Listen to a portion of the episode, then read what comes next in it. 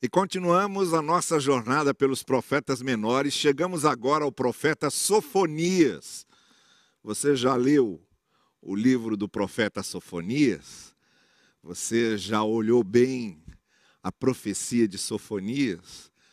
Sofonias não é um livro muito popular, não. Dificilmente a gente ouve alguém citar Sofonias. Mas talvez você reconheça e se lembre, por causa de alguns textos que eu vou mencionar aqui e que são citados fora desse contexto ao qual Sofonias de fato pe, pe, pertence, mas de qualquer forma são textos mais conhecidos. Se você não leu Sofonias, eh, eu gostaria de falar sobre ele essa manhã.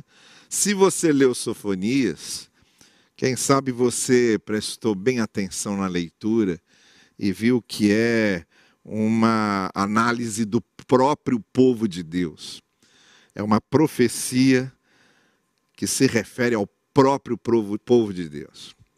Além de Sofonias pregar para outras nações, ele pregou muito exclusivamente também para o povo de Deus. Olha, tudo indica que Sofonias tinha acesso à corte, era respeitado, ele pertencia à linhagem real.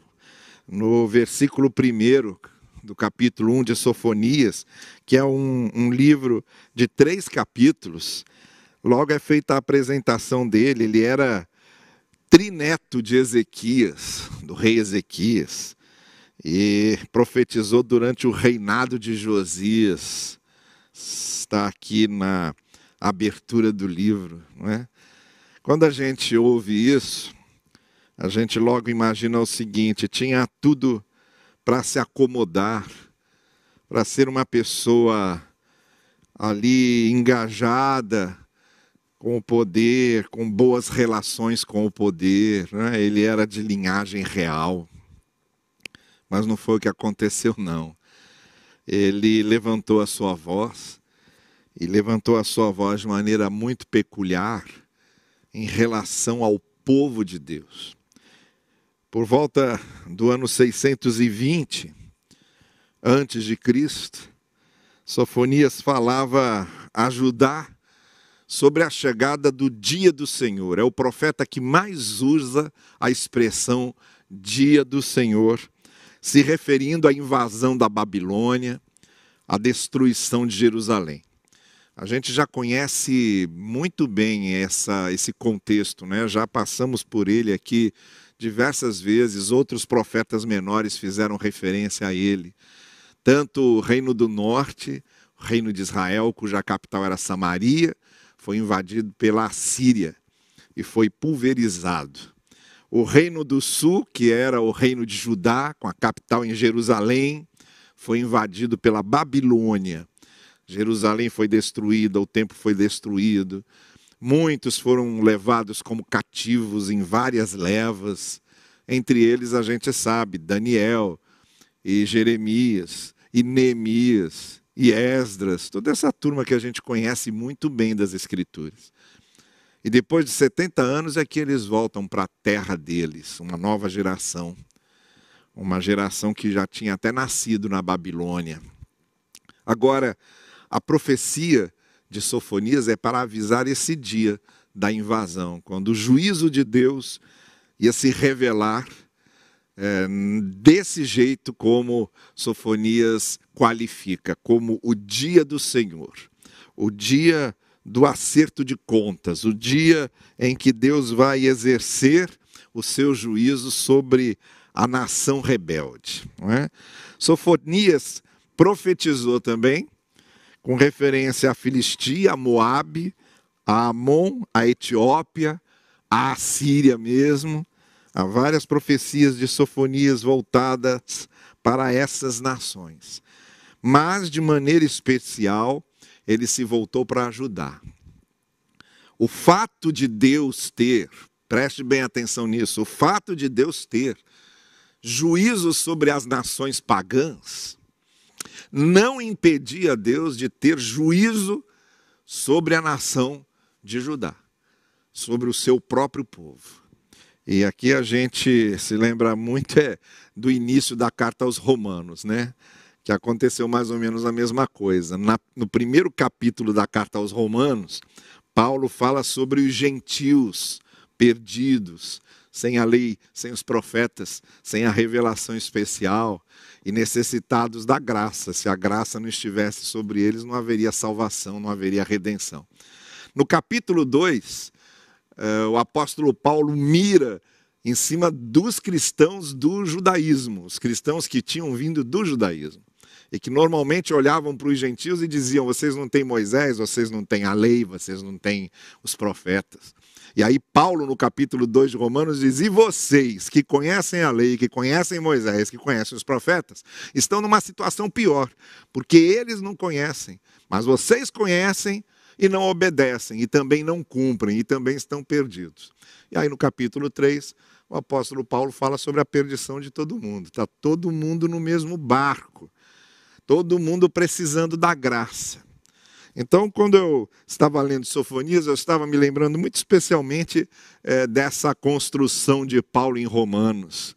Quando aqueles que se acham povo de Deus acham que Deus está se esquecendo de exercer juízo sobre eles e que só os outros, os pagãos, os incrédulos, os perdidos, os pecadores, os não crentes, é que merecem o juízo de Deus. Não, não. Muitas vezes esse povo que leva o nome de Deus, esse povo que diz que é povo de Deus, esse povo que se diz cristão, o povo evangélico também está sob a mira do juízo de Deus muitas vezes. E eu acredito que nos últimos tempos os evangélicos no Brasil têm estado sobre a mira do juízo de Deus muito mais intensamente do que em qualquer outro tempo da história do protestantismo no Brasil. Mas eu vou chegar lá é daqui a pouco.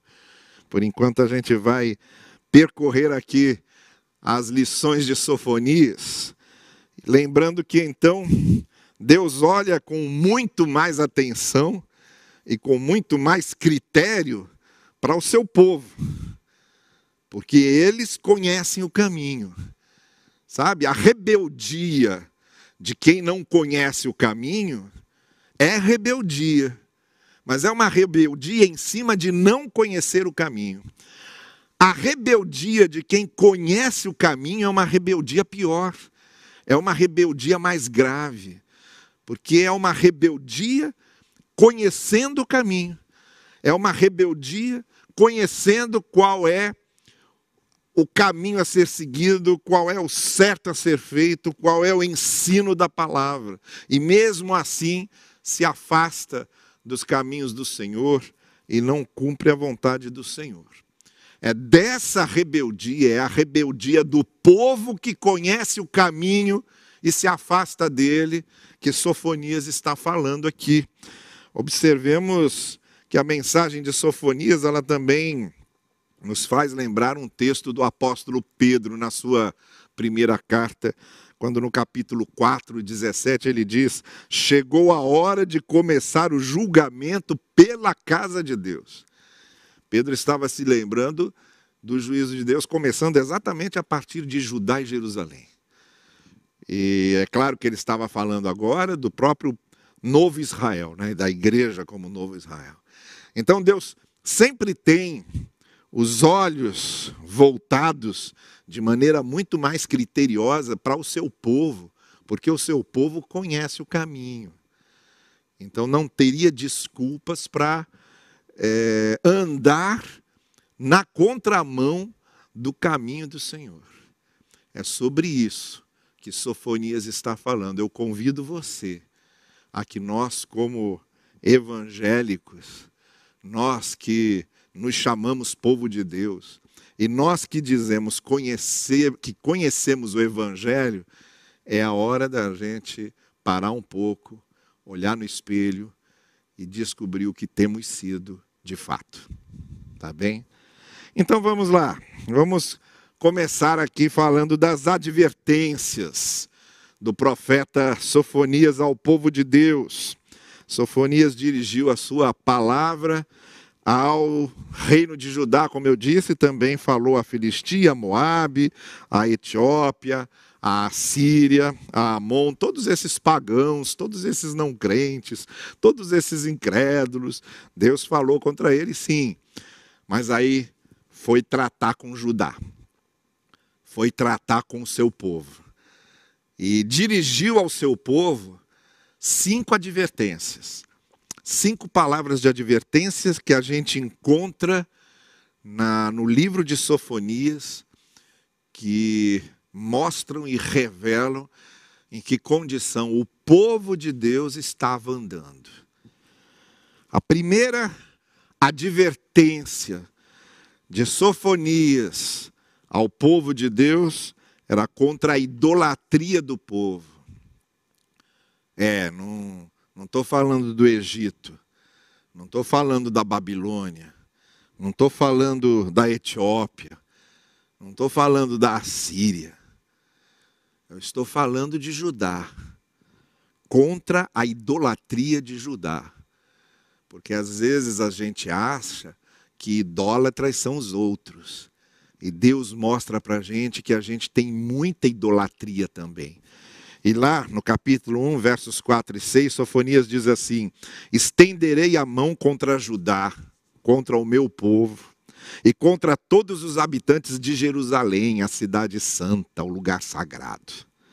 Eliminarei deste lugar o remanescente de Baal, os adoradores de Baal, os nomes dos ministros idólatras e dos sacerdotes, sacerdotes idólatras, líderes religiosos idólatras, pregadores idólatras, aqueles que no alto dos terraços adoram o exército de estrelas, que idolatravam os astros, não é? Que foram na onda da adoração do inanimado, transformando a criatura de Deus em seres de adoração.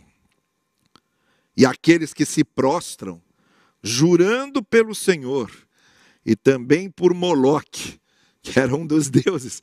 Vejam, é, acendia uma vela para cada um, para o Senhor e para Moloque, pelo sim, pelo não. Aqueles que se desviam e deixam de seguir o Senhor, não o buscam, nem o consultam.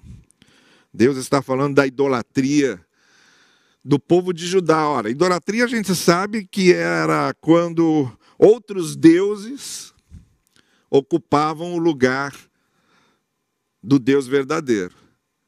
Isso aqui é idolatria. O conceito de idolatria é, é esse. Lembrando um conceito que eu gosto muito, que o teólogo Paul Tillich fala da fé idólatra, quando ele conceitua a fé idólatra, ele diz: é a fé que absolutiza o que é relativo, é, que torna absoluto aquilo que é transitório efêmero, passageiro.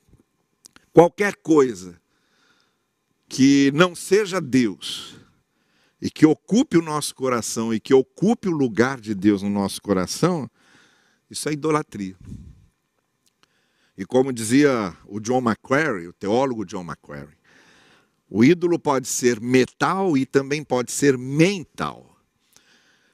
Muitas vezes a gente acha que não é idólatra porque não se ajoelha diante da imagem de um Deus. Mas a gente é idólatra porque temos os nossos deuses mentais. Eu vou citar alguns a respeito do, do qual o Evangelho fala. E aqui estou dizendo que o povo de Deus, às vezes, acusa os outros, as outras religiões, os outros religiosos de serem idólatras e se esquecem das suas próprias idolatrias. O Senhor Jesus denunciou alguns ídolos. Um deles foi Mamon, o dinheiro. Quando no Sermão do Monte, no capítulo 6, Jesus disse: Olha, vocês não podem adorar a Deus e ao dinheiro. E há muita gente que está adorando o dinheiro. Muita gente que, quando Jesus disse, vocês têm que escolher, não podem ter dois senhores, ou Deus ou o dinheiro, escolheram servir ao dinheiro. E usam a pregação, usam a sua liderança, usam a sua influência religiosa para adorar o dinheiro. Manipulam todas as coisas para fazer dinheiro. O Senhor Jesus denunciou isso. Ele estava falando para os seus discípulos dessa idolatria, ele não estava falando para os pagãos, era para os seus discípulos. Outro que falou de uma outra idolatria foi Paulo.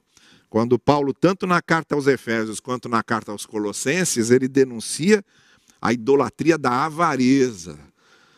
Ele diz: a avareza é idolatria. Quando eu me nego a ajudar, a ser solidário e a partilhar com quem precisa, quando eu retenho para mim e só retenho para mim, é? faço como o sacerdote o levita da parábola do bom samaritano: o que é meu é meu.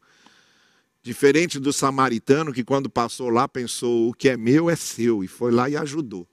Mas o sacerdote e o levita tinham outra filosofia de vida: o que é meu é meu. Essa avareza de você se negar a ajudar quem precisa, de você fechar o seu coração só nos seus próprios interesses, e você se sente como se fosse o, o centro de um universo que orbita ao seu redor, isso é avareza. E isso é idolatria, diz o apóstolo Paulo. Quando eu louvo a Deus sem pensar na dor do próximo, eu estou sendo avaro e estou sendo idólatra. Outra avareza, outra idolatria, digo, que o, agora é o apóstolo João que denuncia, é a idolatria de dizer que ama a Deus e não amar o outro. João chama isso de mentira, João chama isso de idolatria. Você está adorando um Deus falso, não é o Deus verdadeiro. Porque quem diz que ama a Deus e é incapaz de amar o outro, de perdoar o outro, de ter misericórdia com o outro, de ter compaixão pelo outro, é idólatra, porque ele está adorando outro Deus que não é o Deus da graça, não é o Deus da misericórdia, não é o Deus do perdão. Então João diz: olha, está mentindo, não é, não é o Deus verdadeiro que ele está adorando. Porque quem adora o Deus verdadeiro ama, faz bem a outro, perdoa, tem misericórdia tem compaixão, como Deus tem. Está vendo algumas idolatrias que a gente dificilmente aceita, não é? A gente acha que idólatra é só aquele que tem a imagem lá, os deuses falsos, que se banham no rio Ganges, que seguem seus deuses é, e seus politeísmos. Não. Nós temos nossas idolatrias. Quando Sofonias fala sobre a fé idólatra, ele está falando disso. Quando a gente torna absoluto algo que é relativo, quando a gente coloca no lugar do, de Deus o que não é Deus, a gente está sendo idólatra. Está cheio de gente do povo de Deus que é idólatra. Cheio de gente idolatrando coisas que não são Deus. A segunda advertência de Sofonias é contra um ateísmo prático do povo de Deus. O ateísmo prático do povo de Deus. Teoricamente, eles falam em Deus. Tem discursos bonitos sobre Deus, tem músicas bonitas sobre Deus, cultos muito bem montados, liturgias muito bem estruturadas, uma tradição religiosa muito bem feita, mas vivem como se Deus não existisse. É o domingo muito sagrado e os outros dias são uma coisa doida. O domingo é de Deus e os outros dias são do diabo. Gente que vive como se Deus não existisse, embora fale sempre no nome de Deus, tem um discurso sobre Deus. E nos versos 12 e 13, Sofonias faz referência a isso. Nessa época, de Sofonias, vasculharei Jerusalém com lamparinas e castigarei os complacentes, que são como vinho envelhecido, deixado com seus resíduos, que pensam: o Senhor nada fará, nem bem, nem mal. A riqueza deles será saqueada, suas casas serão demolidas. Embora construam novas casas, nelas não morarão. Plantarão vinhas, mas o vinho não beberão. Sabe do que, que Sofonias está falando aqui? Gente que se sente abençoado por Deus, diz: Olha o que, que Deus me deu, a minha riqueza, a minha casa nova, as minhas plantações. Tem um discurso de é, dizer que foi bênção de Deus. Acumulam bens e dizem que isso são bênçãos de Deus, mas vivem no seu dia a dia como se Deus não existisse. Eles têm uma teologia que exalta a prosperidade, que diz que Deus lhes deu prosperidade, que Deus lhes dá prosperidade. Eles têm uma teologia que exalta os prodígios de Deus, que exalta os milagres de Deus, mas não destaca a ética, não destaca o compromisso de conduta que temos com o Senhor. Então eles dizem: o Senhor nada fará, nem bem nem mal. Vivem como se Deus não existisse, vivem como se Deus não tivesse um código de ética. Falam muito da prosperidade que receberam, falam muito das bênçãos. Normalmente, essas bênçãos são sempre só materiais: é o novo carro, é o novo emprego, é, não está doente nunca. Só coisas materiais. Eles nunca dizem, eu deixei de mentir, eu deixei de enganar, eu deixei de fraudar, eu deixei de agredir os outros com minhas palavras. Eu comecei a cuidar do meu pai e da minha mãe. Nunca dizem isso. O que eles dizem é que Deus os está abençoando com dinheiro, com bens, falam das suas casas, das suas novas casas. E Deus vem lá e diz: Mas vocês não vão morar nelas, não. Vocês falam das suas vinhas, mas vocês não vão beber do seu vinho, porque vocês vivem falando: O Senhor nada fará, nem bem nem mal. Vivem como se Deus não existisse. Essa teologia que exalta a bênção de Deus, sem exaltar a ética que o Senhor quer que vivamos, como andemos nos seus caminhos. Esses que querem as bênçãos de serem filhos do Pai Celestial, mas vivem como se fossem filhos do diabo, esse é o tipo de coisa que Deus não aceita. E Deus então faz uma advertência firme contra e contundente contra isso, através de sofonias. A gente tem isso aí muito, não é? Hoje em dia, uma teologia da prosperidade e do prodígio, sem a devida ênfase na ética, na conduta. Às vezes eu tenho a impressão de que a igreja evangélica hoje, em grande parte, se transformou num sindicato de feiticeiros, de mágicos, num balcão de negócios com Deus. A terceira advertência de Sofonias é contra uma proclamação sem as ênfases corretas. No capítulo 2, verso 3, Sofonias diz assim: Busquem o Senhor. E quais são as ênfases? Busquem o Senhor, todos vocês, os humildes da terra, vocês que fazem o que Ele ordena, busquem a justiça, busquem a humildade, e talvez a ira do Senhor não se derrame sobre vocês. Veja bem a advertência que Sofonias está fazendo. Olha, deem a ênfase certa. Porque muitas vezes a gente coloca uma série de outras ênfases que não são o essencial do Evangelho. Sabe o que é o essencial do Evangelho de Sofonias? O essencial da palavra? O essencial da palavra é, primeiro, a humildade, como ele diz. Busquem o Senhor com humildade. Humildade, que é a primeira bem-aventurança, bem-aventurados os humildes, é a bem-aventurança que abre a porta para todas as outras, é aquilo que é, não tem como se relacionar com Deus sem essa humildade essencial do coração.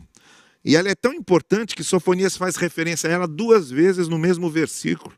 Vocês, os humildes, e lá busquem a humildade. Então é ênfase, coração quebrantado, coração contrito, humildade diante de Deus, humildade diante dos outros. É ênfase do Evangelho. que a gente esquece, e começa a falar de outras coisas. Uma outra ênfase, obediência.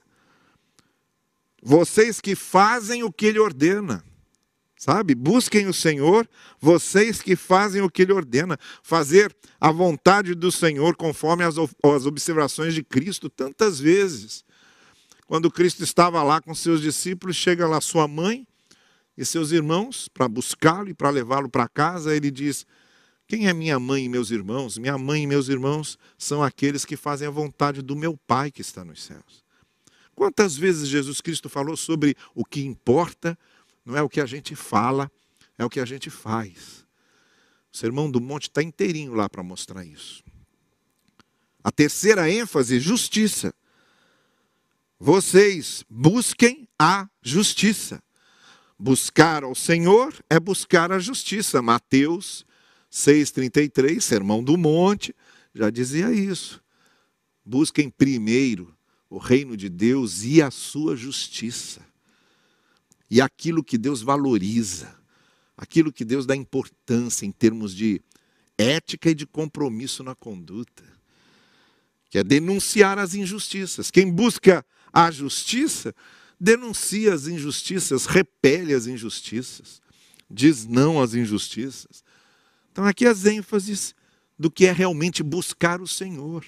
Mas aí a gente fica inventando outras ênfases, cria um monte de liturgias, ritualismos e, e, e, e faz um monte de, de atalhos e percursos que não tem a ver com os caminhos do Senhor. A igreja evangélica no Brasil tem criado um monte de atalhos que não tem a ver com os caminhos do Senhor. Os caminhos do Senhor são caracterizados pela humildade, pela justiça, pela obediência. Isso aí é, é evangelho, isso aí é palavra do Senhor. Os evangélicos deviam ser os primeiros a sempre mostrar essa ênfase da palavra. Os mais humildes, os mais justos, os mais obedientes, deviam ser justamente esses que se dizem povo de Deus. A quarta advertência é contra uma liderança descomprometida com a palavra. No capítulo 3, verso 4, Sofonias diz: Seus profetas são irresponsáveis, são homens traiçoeiros, seus sacerdotes profanam o santuário e fazem violência à lei de Deus. Olha, essas advertências contra uma liderança descomprometida com a palavra, comprometida com um monte de outras coisas, mas descomprometida com a palavra. A gente vê duas coisas principalmente acontecendo. Essa liderança que prega uma coisa e vive outra. Essa hipocrisia da palavra. É o discurso muito bem elaborado, mas a vida nega aquilo que prega pregam a outros o que não aplicam para si mesmos, o que não vivem na sua própria experiência.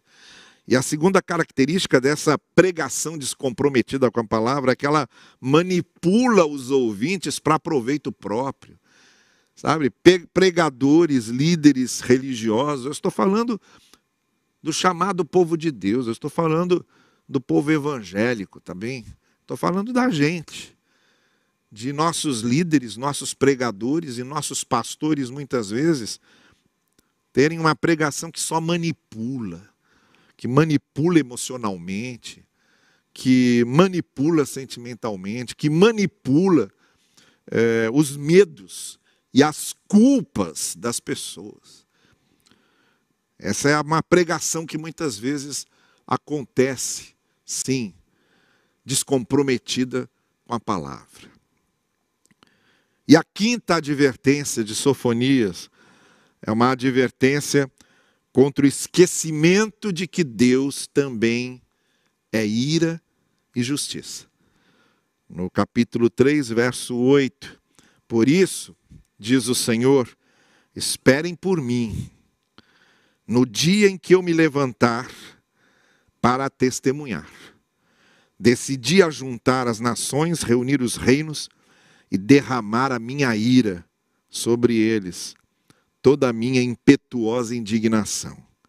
O mundo inteiro será consumido pelo fogo da minha zelosa ira.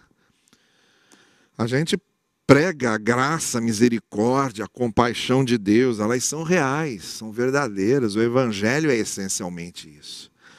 Mas também não podemos subestimar essa ira zelosa de Deus, essa justiça irada de Deus contra aqueles que zombam dele.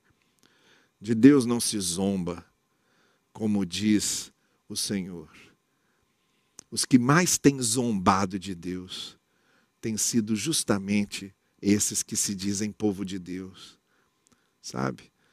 Quem zomba de Deus não são os humoristas fazendo programa de humor, não.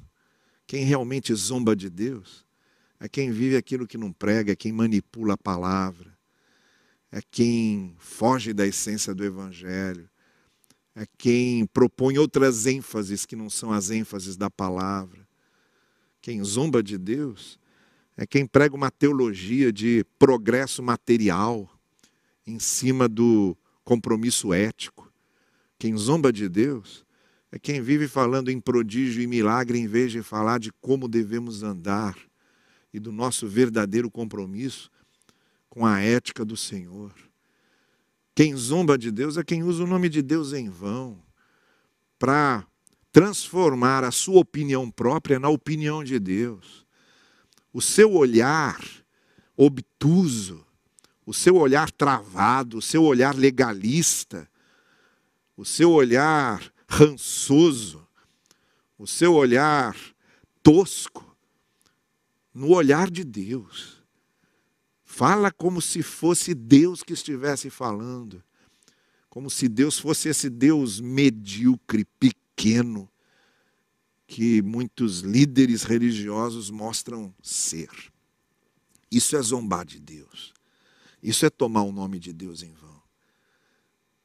Tem muitos pregadores e pastores evangélicos que estão fazendo aí os humoristas parecerem aprendizes de zombar do Senhor, da maneira como eles falam em nome de Deus coisas que não têm nada a ver com Deus.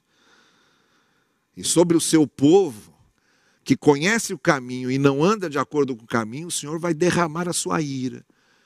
Como diz o apóstolo Pedro, o juízo de Deus começando com a casa de Deus.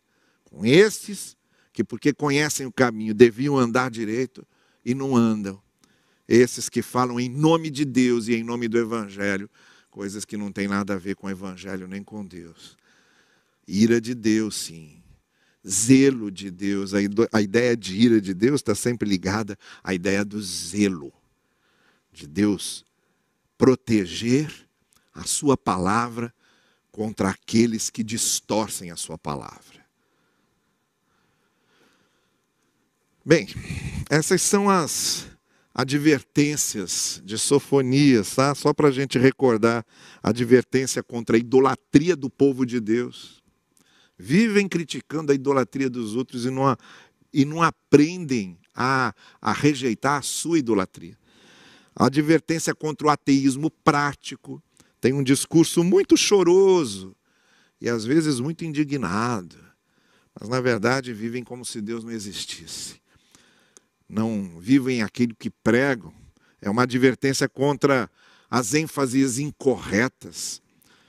Quando a gente começa a dar ênfase a leizinhas e regrinhas que não tem nada a ver com a essência do Evangelho.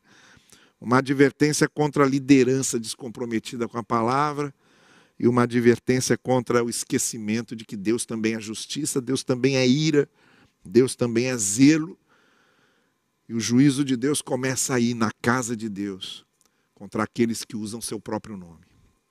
Bom, e aqui a gente vê essa mensagem de Sofonias e fazemos o nosso já costumeiro aplica, a nossa já costumeira aplicação sobre o que eles têm a ver com o Brasil.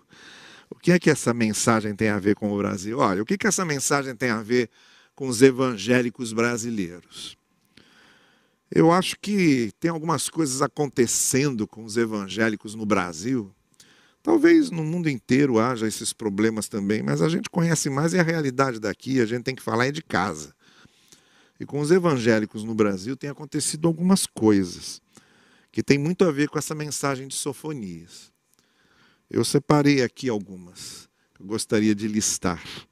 Primeiro, os evangélicos no Brasil hoje, em várias partes, em vários segmentos, e não poucos, esse pelo menos que mais aparece na mídia, e esses que, de certa forma, envergonham a palavra, eles têm se afastado da essência do Evangelho, que é a graça divina para justificar. A graça de Deus justifica o pecador, e têm inventado outros instrumentos e ferramentas para a pessoa se sentir redimida. Acontece a mesma coisa que estava acontecendo em Gálatas, quando Paulo diz: Eu não acredito que vocês se afastaram da graça e estão agora recorrendo a outras coisas para se sentirem salvos. É disso que Paulo está falando. Quando a gente recria instrumentos contra os quais a reforma protestante se levantou no século XVI, e a gente vê essa Idade Média invadindo o período atual, e, e só que agora vindo de dentro da reforma, de dentro desses herdeiros da reforma, de dentro dos evangélicos. Sabe? Objetos abençoados, penitências que tem que pagar, essa divinização de certos pastores como se eles fossem mediadores entre Deus e os homens, esse clericalismo sem sentido que a gente vê acontecer entre os evangélicos hoje. Então, a, a, a maneira como ferramentas e instrumentos vão tomando lugar da graça de Deus. Sabe? Bênçãos sendo vendidas. A ideia de que você tem que contribuir com seu dinheiro para comprar bênçãos de Deus, como se tivesse que pagar a Deus por isso. Isso não tem nada a ver com o Evangelho, isso é coisa da Idade Média. Isso é coisa quando se vendia indulgências para o perdão, contra as quais justamente a reforma protestante se levantou. É um tal de escova abençoada, sabonete abençoado, chave abençoada. E a gente vai vendo essa superstição, essa crendice, tomando lugar da verdadeira graça no Evangelho. Isso acontece, está acontecendo. A segunda coisa que eu coloquei aqui, que acontece em muitos segmentos do que a gente chama de igreja evangélica, é que os evangélicos, em algumas partes, estão se tornando tão dogmáticos e legalistas contra aqueles dogmáticos e legalistas também contra os quais a reforma se levantou na Idade Média. Sabe, a palavra de Deus fica em segundo plano e mais vale os nossos tradicionalismos, mais valem as nossas regras tradicionais. E às vezes são é, dogmas evangélicos, são costumes evangélicos, são tradições que não resistem à exegese mais superficial. E a gente impõe isso sobre as pessoas, sabe? Esses fardos, esses pesos. E como a gente tem se tornado dogmático com verdades absolutas das nossas doutrinas, dos nossos credos, das nossas tradições. E quando a gente olha para a palavra, né, a gente vê no Evangelho que muitas coisas dessas se desfazem por si mesmas. Quanto literalismo. A gente tem é, se voltado para a letra da palavra, em vez de se voltar para o espírito da palavra. Até para interpretar a palavra, a gente precisa do Evangelho. Porque a letra da palavra, interpretada sem a luz do Evangelho, ela fica cruel. Olha quanta gente aí, por exemplo, defendendo pena de morte baseado em ah, textos do Antigo Testamento. Sabe? A letra se torna cruel porque a gente focaliza uma coisa fora do espírito do Evangelho. O espírito do Evangelho, que não tem nada a ver com pena de morte, que não tem nada a ver com coisas que a gente está defendendo em nome do Evangelho e que não tem nada a ver com o Evangelho. Em terceiro lugar, os evangélicos, em muitos dos seus segmentos hoje, têm trocado o ético pelo mágico. mais vale o prodígio, mais vale o milagre do que a vida, do que o andar nos caminhos do Senhor. Aquele texto que o Senhor Jesus usa no seu Sermão do Monte, já quase no finzinho do Sermão do Monte, quando ele está falando dos falsos mestres, a categoria que ele usa para classificar os falsos mestres é essa. Muitos estarão dizendo naquele dia, Senhor, Senhor, e eu vou dizer para eles: não conheço vocês. Vão me chamar de Senhor, mas eu não os conheço. E eles vão me dizer, capítulo 7 de Mateus: fizemos prodígios, exorcizamos em teu nome. E eu vou dizer a eles: não conheço vocês. Porque do reino só participam os que fazem a vontade de meu Pai que está nos céus. Nós não seremos julgados pelos prodígios, nem, nem pelos exorcismos que fizemos. Nós seremos julgados se o Evangelho transformou a nossa vida, o nosso coração, o nosso caráter e nos deu um caráter novo para andarmos nos caminhos do Senhor. Esse é o juízo, esse é o critério. E a gente tem trocado esse ético pelo mágico. A quarta coisa que eu anotei aqui é que hoje há vários segmentos dos evangélicos no Brasil que estão apegados ao poder do reino dos homens e se esquecem das virtudes do reino de Deus. A gente vê uma fome tão grande de certos segmentos evangélicos para assumirem o poder político para participarem do banquete do rei, para participarem do poder do reino. Quando os discípulos de Jesus ainda imaginavam que o reino seria algo implantado na terra, em termos físicos, com território, com exércitos, com armas. E quando achavam que o reino de Deus era isso, né? porque Jesus tinha já ensinado que não era. Jesus já tinha dito para os seus discípulos: olha, quando disserem para vocês o reino está lá, o reino está acolá, não ouçam, porque o reino está em vocês. O reino de Deus é a vontade de Deus no coração, não é um reino político, não é um reino físico, não é um reino com territórios.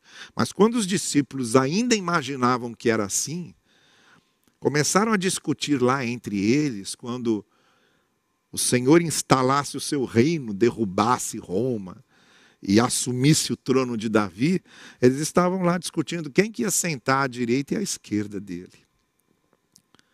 E o Senhor Jesus chamou os discípulos à parte e disse a eles, no capítulo 20 de Mateus: Olha, essa discussão sobre poder não é uma discussão de vocês, isso é uma discussão dos seus governantes e dos seus políticos. E não será assim com vocês. Porque o meu reino não se estabelece pelo poder político, o meu reino se estabelece nos corações. E quando eu vejo hoje vários segmentos da igreja evangélica tão ansiosos por cadeiras de poder, e esses escândalos que a gente vê, desses representantes políticos evangélicos, participando de esquemas de corrupção, né? outros participando de homicídios, e tantos engendramentos promíscuos e imorais, e tudo levando o nome de Deus, tudo levando o nome do Evangelho. Quando eu vejo isso, eu me lembro sempre desse texto o Senhor Jesus dizendo: O meu reino não é por aí, não. O meu reino, meu reino não é conquistado politicamente. A quinta coisa que eu listei aqui, quinta e última, é que os evangélicos hoje, em muitos, em muitas das suas representações, estão apegados a ritos, a liturgias e se esquecem da vida de obediência. Sabe, há uma formalidade muito grande, há um ritualismo muito grande em certos segmentos evangélicos, com um tradicionalismo muito grande. Quando na verdade o evangelho é muito mais simples do que isso, evangelho é vida, evangelho é obediência, evangelho é luta por justiça. Não tenha dúvida não tenha dúvida, que Deus valoriza muito mais a denúncia de uma injustiça do que um culto bem formulado. Não tenha dúvida que Deus quer muito mais que a gente tome o lado do oprimido, do explorado, do sofredor, do fraco, do que uma liturgia bem feita, do que um rito bem feito, do que um órgão de tubos tocando, do que um coral cantando, do que um pastor engravatado pregando. Para Deus vale muito mais a gente ajudar aqueles que estão sofrendo e em dor. Então, muitas vezes a gente dá muito espaço para o rito e para a liturgia e esquece das coisas essenciais que o Evangelho tem pedido da gente. Nunca se esqueça que quem ajudou aquele assaltado na parábola do samaritano, quem ajudou foi o samaritano, que não estava com vestes sacerdotais, ele não tinha sido ordenado para ser sacerdote, ele era um samaritano e foi quem fez a vontade de Deus ali. O samaritano que foi o evangélico de verdade. O samaritano que viveu o evangelho na sua alma. O sacerdote e o levita, o pastor e o teólogo, esses passaram de longe, mudaram de calçada. A gente não pode nunca se esquecer disso.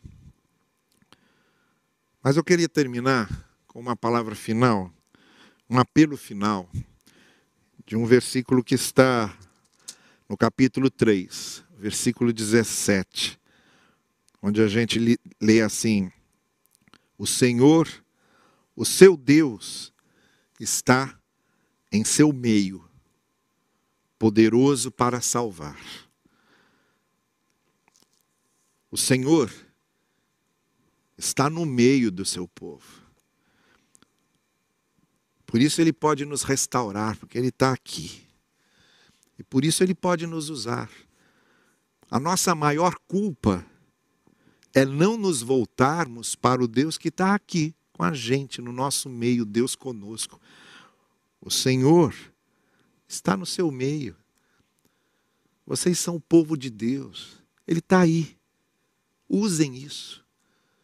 Voltem-se para Ele. E deixem que Ele use vocês. Não é preciso muitos recursos, nem é preciso muito estardalhaço. Volte-se para o Deus que está no meio de vocês, para o Deus que está entre o povo. Ele quer usar vocês. Ele é o Deus que está conosco nos voltemos para Ele. Nos voltemos para Ele. Reparemos aquilo que precisa ser reparado, retomemos nosso curso certo, nosso percurso próprio. Vamos voltar às origens daquilo que nós defendíamos. Vamos voltar a ser o povo de Deus com Deus. Essa é a grande diferença. Não adianta sermos o povo de Deus sem Deus. É preciso que sejamos o povo de Deus com Deus. Não adianta sermos o povo evangélico sem evangelho. É preciso que sejamos o povo evangélico com o evangelho.